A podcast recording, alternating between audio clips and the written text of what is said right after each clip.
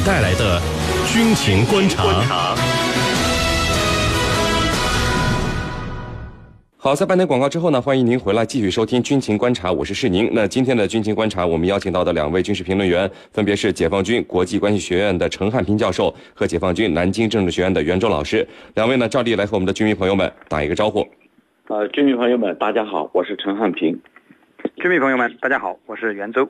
好的，那收音机前以及网络在线收听我们节目的军迷朋友们，如果你想参与我们今天这个军情观察的话题讨论呢，依旧是可以通过添加江苏新闻广播的微信公众号，在下方的收听互动选项里呢，点击微博 Live 来和我们进行互动。好，我们来看到第一条消息啊。土耳其和俄罗斯官方二十七号都宣布，土耳其总统埃尔多安呢就土方去年十一月击落俄罗斯的苏两四战机事件呢，向俄总统普京呃发表了一封致歉信。那埃尔多安在信中说呢，我想说对不起，我们对俄遇难飞行员家人的伤痛感同身受，我们把他们当作土耳其的家人，我们愿意采取各种措施减轻他们的伤痛和损失。那我们首先也来回顾一下那起事件啊。去年的十一月二十四号呢，土耳其是出动 F 十六战斗机击落了正在叙利亚执行打击伊斯兰国极端组织任务的俄罗斯苏两四战机。那战机上呢，两名飞行员是跳伞，但是其中一名飞行员被土耳其支持的武装分子残酷的杀害了。俄土关系也是到现在也是降到了一个最低点啊。袁老师，那这起事件我们在过去这么久以后啊，回过头看，您认为？这次土耳其总统埃尔多安在道歉信中说的“土耳其从来没有想要蓄意击落俄方战机”，这是否站得住脚呢？嗯，好的。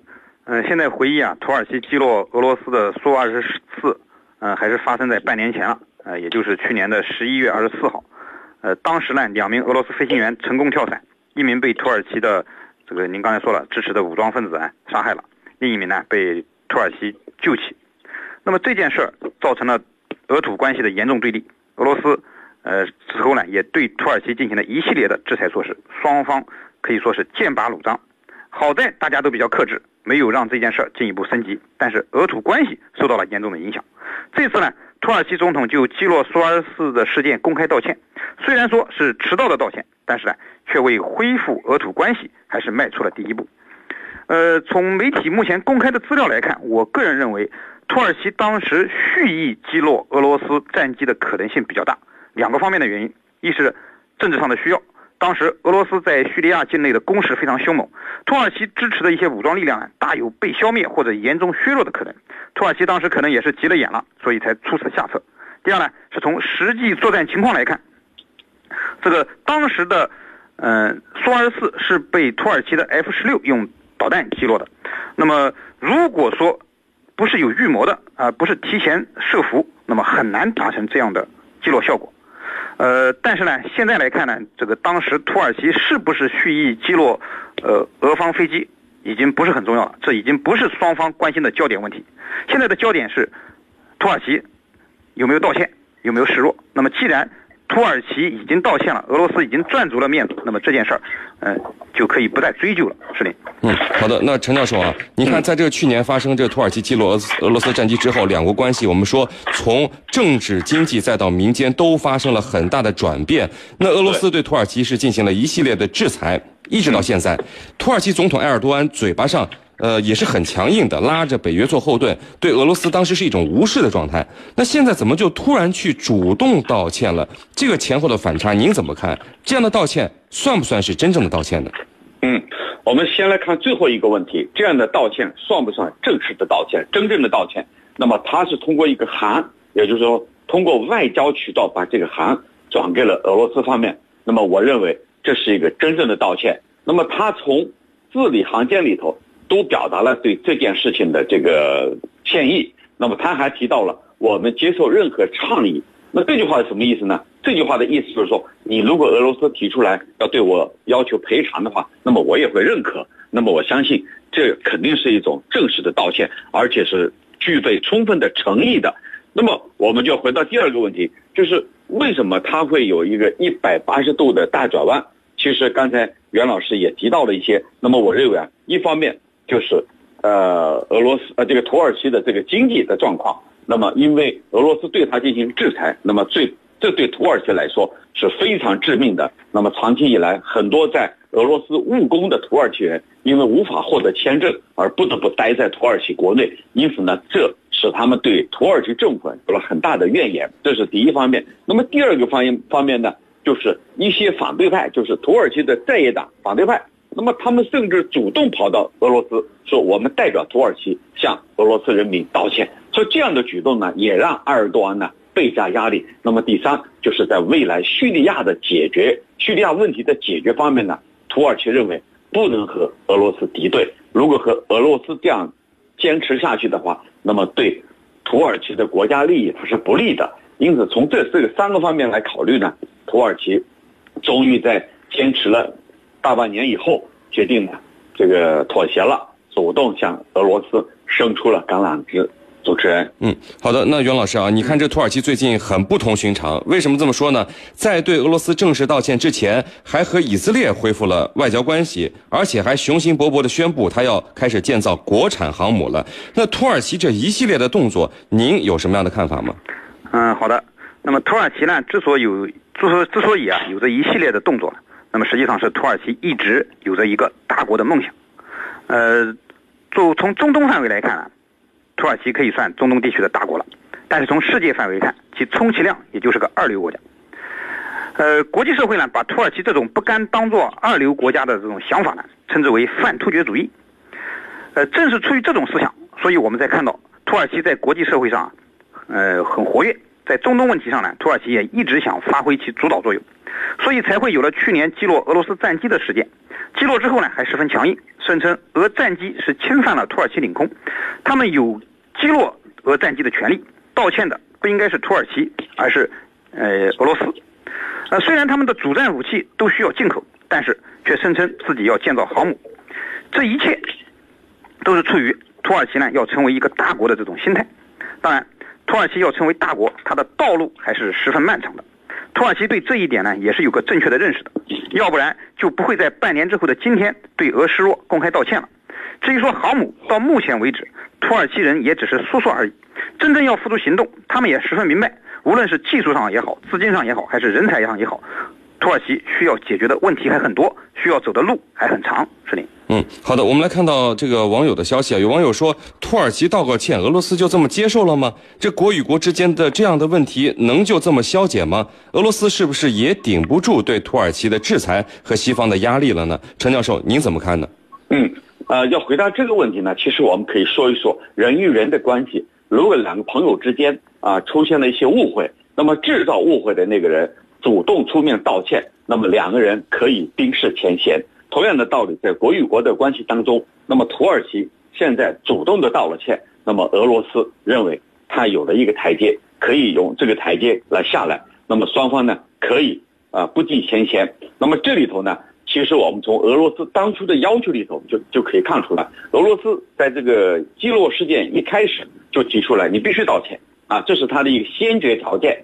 那么现在。啊，俄这个土耳其从开始的强硬到现在妥协，那么这里头有一个过程。那么你现在既然道歉了，那么俄罗斯也会这个有一个台阶下，那么双方呢可能会恢复到逐步恢复到以前的那种关系。因为俄罗斯跟土耳其他们的贸易、他们的经贸领域还有其他领域的合作，它还是非常广泛的。因此呢，双方会利用这个机会来抓住这样的一个机会呢，来冰释前嫌。毕竟呢，呃，对。呃，土耳其的制裁对俄罗斯来说是杀敌一千自伤九百，所以呢，它是一个双刃剑，那么都不利于自身的这个经济的发展。当然，我们要这样来看，土耳其和俄罗斯他们不在同样一个级别上。刚才袁老师来讲的，它充其量只是个二流，我觉得只是一个准二流国家，二流还达不到。那么如果这个继续制裁下去，如果俄罗俄罗斯继续对土耳其制裁下去，那么对俄罗斯没什么大不了，但是对土耳其，它就可能面临着经济上的困境。因此呢，俄罗斯可以坚持下去，再加上现在油价出现反弹，那么对土耳其来说越来越困难，但对俄罗斯来说越来越有利好。因此，在这种博弈和对比当中，土耳其率先做出了让步，那么俄罗斯也会。顺其这个顺着这个台阶而下，那么双方呢见好就收，符合两国的利益最大化。主持人。印度加入导弹及其技术控制制度组织，但是却被核供应国集团拒之门外。这两个不同的结果对于印度的军工发展究竟意味着什么呢？军情观察与您共同关注。好的，那各位收音机前和网络在线收听我们节目的军迷朋友们，今天我们军情观察呢邀请到的两位军事评论员，分别是解放军国际关系学院的陈汉平教授和解放军南京政治学院的袁周老师。如果你想参与到我们今天的军情观察话题讨论，可以通过添加江苏新闻广播的微信公众号，在下方的收听互动选项里呢，点击微博 Live 来和我们进行互动啊。好，我们来看到另外一条消息。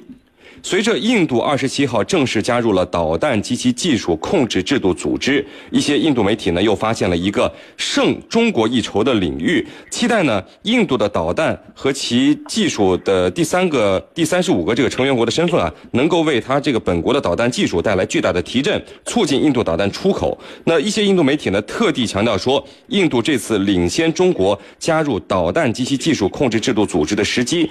恰好发生在哎，中国和其他少数国家在首尔年会上阻挠印度加入核供应国集团之后，导弹及其技术控制制度组织和核供应国集团同为防扩散的国际出口控制机制。那印度媒体呢，仿佛是找到了这个扳回一局的这个欣喜啊，袁老师。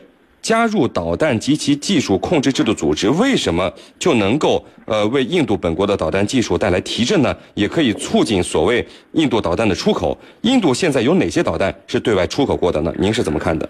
嗯，好的。导弹及其技术控制制度组织啊，是以美国为首的西方七国发起的，它的目的主要是限制导弹及导弹技术的扩散。那么加入了这个组织，更像加入了西方导弹技术的一个朋友圈。作为圈内的人士，大家按照同一个规则游戏。那么说通俗一点的话，就是说在导弹技术领域，西方强国带着印度一起玩了。正是因为如此呢，所以印度人才欢呼雀跃，认为这件事儿不仅可以促使印度导弹技术的提升，而且呢，由于这个，呃，而且由于这个这个圈，由于是圈内人，印度的导弹也可以卖得更好。那么我查了一下相关的资料。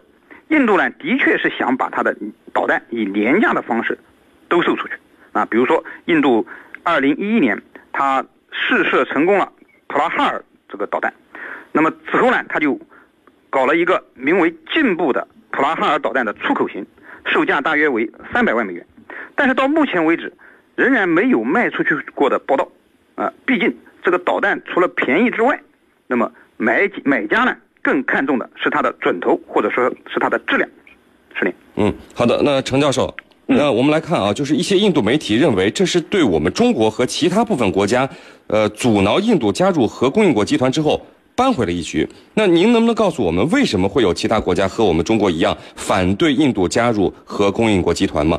这个集团有没有军事上的意义？是不是如同印度媒体说的那样，他们是扳回了一局呢？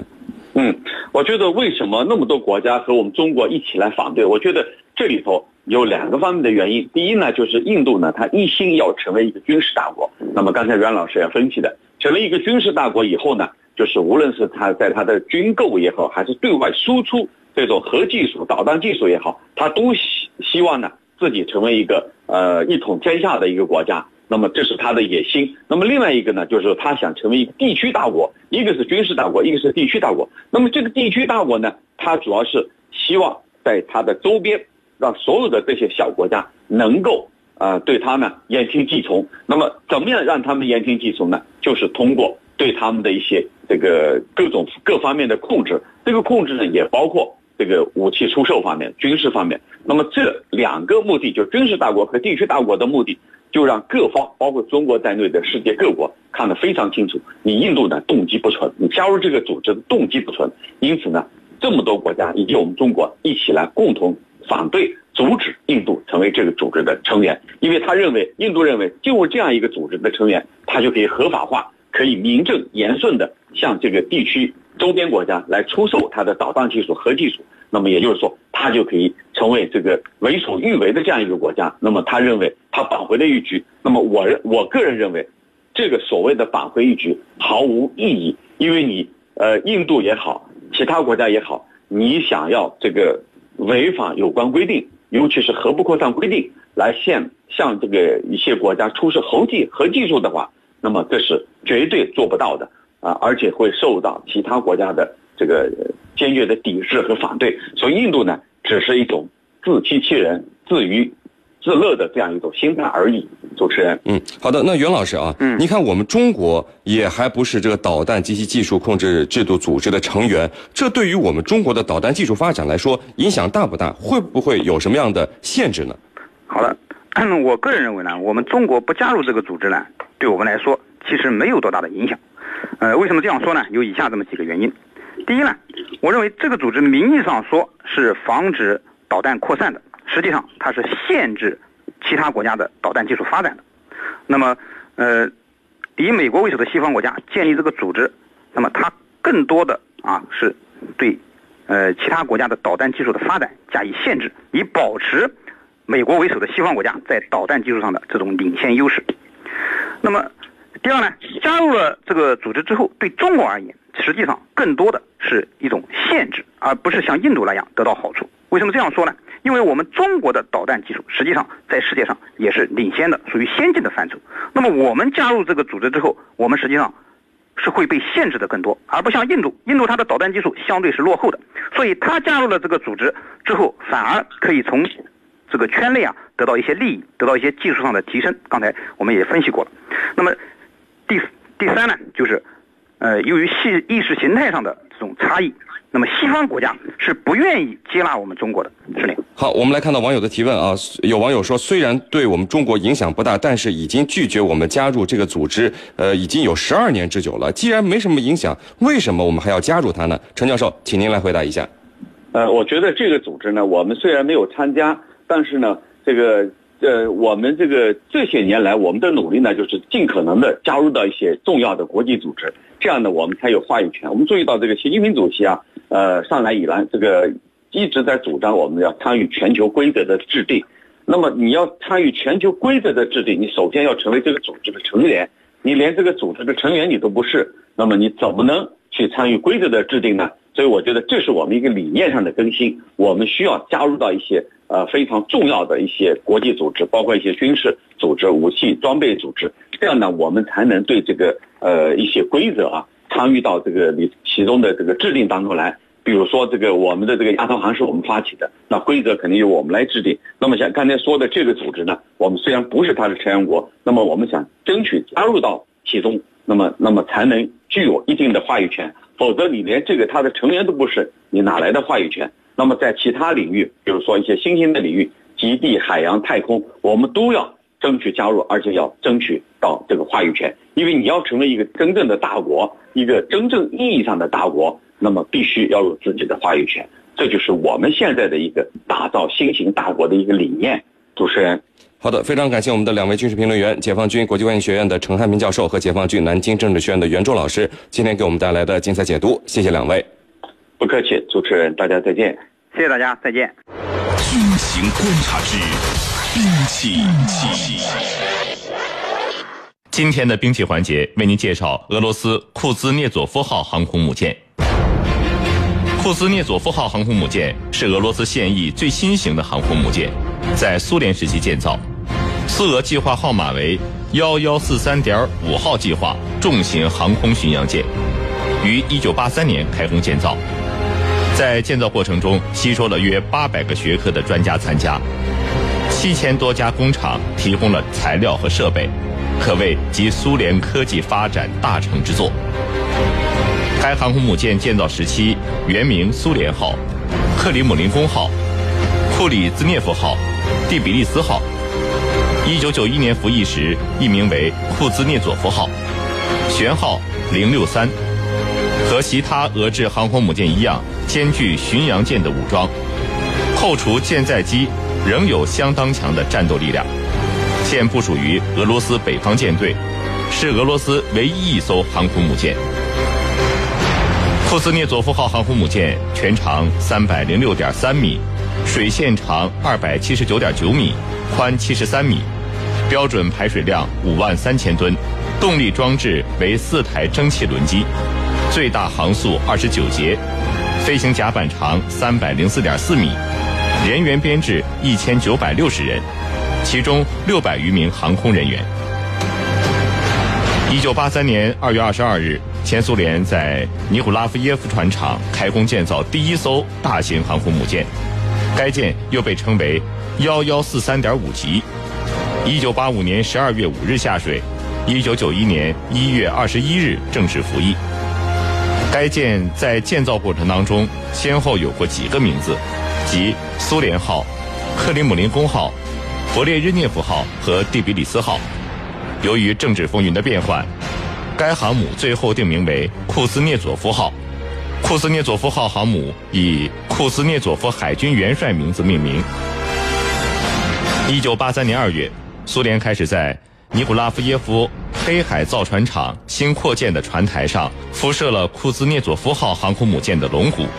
经过两年多的全力建造，该航空母舰于一九八五年十二月下水。一九九一年一月正式加入俄罗斯海军现役，在首舰开工两年多后，该级第二艘瓦良格号也随之开工建造，发展势头非常良好。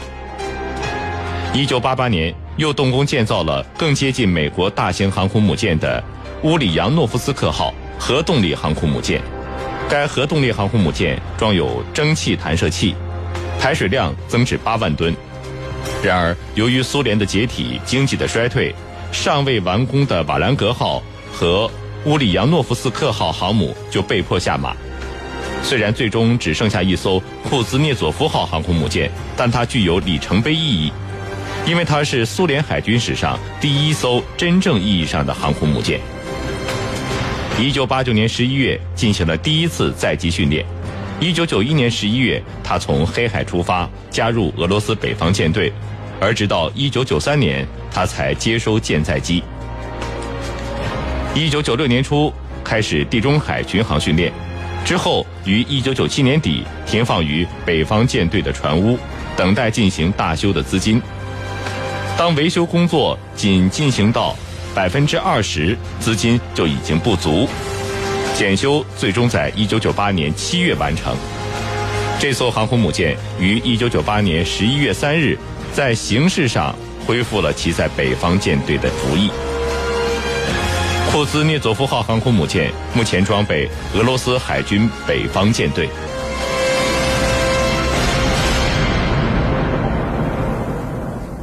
好的，因为时间的关系呢，今天的军情观察到这里就结束了。是您代表编辑赵晨，感谢您的收听。如果您需要和我们交流，可以通过九三七军情观察的微信公众号和我们联系讨论。更多新闻敬请关注江苏广播网 vogs 点 cn 或微博、微信户关注江苏广播和江苏新闻广播。我们下期节目再会。